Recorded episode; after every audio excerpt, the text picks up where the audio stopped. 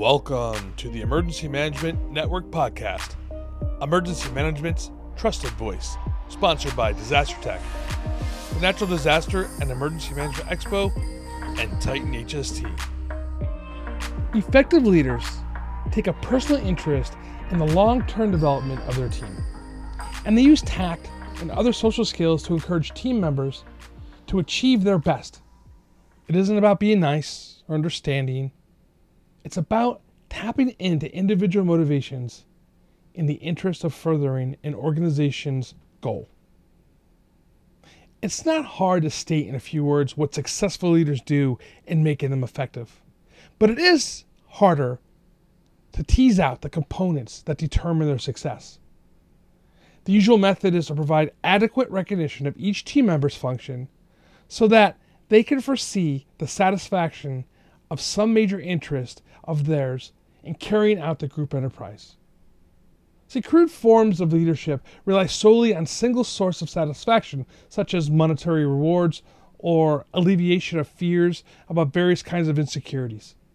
See, the task is adhered because the following the orders will lead to a paycheck, or if they don't, they might end up being unemployed. No one could doubt that the forms of motivation are effective within limits in a mechanical way, they do work for the worker's self interest, and it also works in the interest of the employees or the group in one way. But it can also bring in doubt and weakness. And of such simple techniques, human beings are not machines with a single set of pushed buttons. When their complex response to love, prestige, independence, achievement, and group membership are unrecognized on the job, they perform best as an automaton who, you know, brings far less than their maximum efficiency to the task. It becomes rote, it becomes routine. And at worst, they become rebellious, who consciously or unconsciously sabotage the activities they're supposed to be furthering. It's ironic that our basic image of the leader is often that of a military commander, because most of the time, at least military organizations, are the purest example of unimaginative application of simple reward and punishment as motivative devices. The invention of the World War II term snafu, situation normal, and all, f- well, I can't really say that in this podcast, merely epitomize what literature about military life from Greece and Rome to the present day that has been amply recorded that leadership in the military is not always respected by the enlisted members, and that the command doesn't have a clue what's going on in the field, and that only members of the team that they are with are fully trusted, and everything else is suspect. Now, defense of the military, two things are relevant. The military is undeniably has special problems because people get killed and they have to be replaced. And there are important reasons for treating them uniformly and mechanically. And two, the clarity about the duties and responsibilities are maximized by the autocratic chain of command. It is not only essential to warfare, but undoubtedly important for the most group enterprises. In fact, any departure from essential military type of leadership is still considered, in some circles, a form of anarchy. We have heard the cry that somebody has to be the boss. I suppose that, well, seriously, no one will disagree. But it's dangerous to confuse the chain of command or table of organization with the method of getting things done. It's instead compared to the diagram of a football play, which shows the general plan to, and how each individual contributes to it. The diagram is not leadership. By itself, and it has no bearing, one way or the other, how well that play will be executed. Yet, that very question of effective execution is the problem for leadership. Rewards and threats may help each player to carry out his assignment, but in the long run, if success is to be continued and morale is to survive, each player must not only fully understand his part in relation to the group effort, he must also want to carry it out. The problem of every leader is to create those wants and to find ways to channel the existing wants into effective cooperation. When the leader succeeds, it will be because he has learned two basic lessons. People are complex, and all people are different.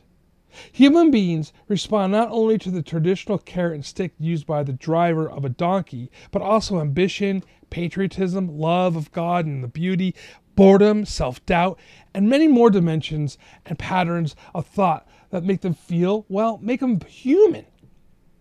But the strength is important for these interests, not are all the same for everyone, nor to the degree which they can be satisfied by their job. One person may have deep religious needs, but find the fact quite irrelevant on their daily job. Another may find their main satisfaction in solving intellectual problems and never be led to discover that their love for chess problems and mathematical puzzles can be applied at work. Leaders need to know their team members. An ideal organization should have workers at every level reporting to someone whose domain is small enough to enable them to get to know, as human beings, those that report to them. When I think of coordination, especially when it comes to emergency management, I like to talk about, well, the orchestra if one person is not playing correctly on that team, the sound is not beautiful. It's terrible. So the conductor of an orchestra may perhaps serve a useful model as we talk about relationships and leadership situations. Obviously, enough in this context is the fact that the people must have the skills and training for the roles. Not all group failures are the boss's fault. John Williams, one of the most famous American conductors today, could not get great music from a high school band. A psychological setting must be established for the common task. The conductor must set up their ground rules, their signals, and their taste in such a way that the mechanics of getting a rehearsal started do not interfere with the musical purpose. And just as the conductor must establish an agreement about the promptness at rehearsals and talking between members and between sets, you know, new versus old music, and a dozen other things that might otherwise come between them and their colleagues in their common aim to provide beautiful music. Most important of all, the musicians must share the satisfaction with their leader in the production of the music or of the music's certain quality. Unless they individually achieve a sense of accomplishment or even fulfillment, the leadership has failed and they will not make great music. And some distinguished conductors have been known as being petty tyrants Others play poker with the musicians and become the godparent of their babies. But what is the great conductor achieves? Each musician's conviction that they're taking part in and making a kind of music that can only be made under such a leader.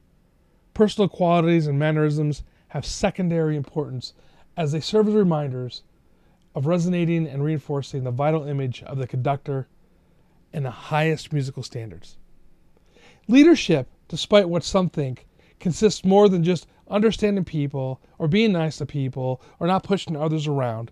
Democracy is sometimes thought to imply that no division of authority or to imply that everyone can be their own boss. Of course, this is nonsense.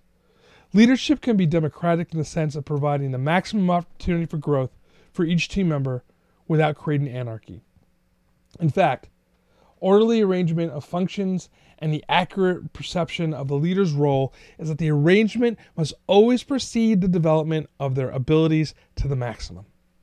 A leader's job is to provide recognition of roles and functions within the group that permits each member to satisfy and fulfill some major motive or interest.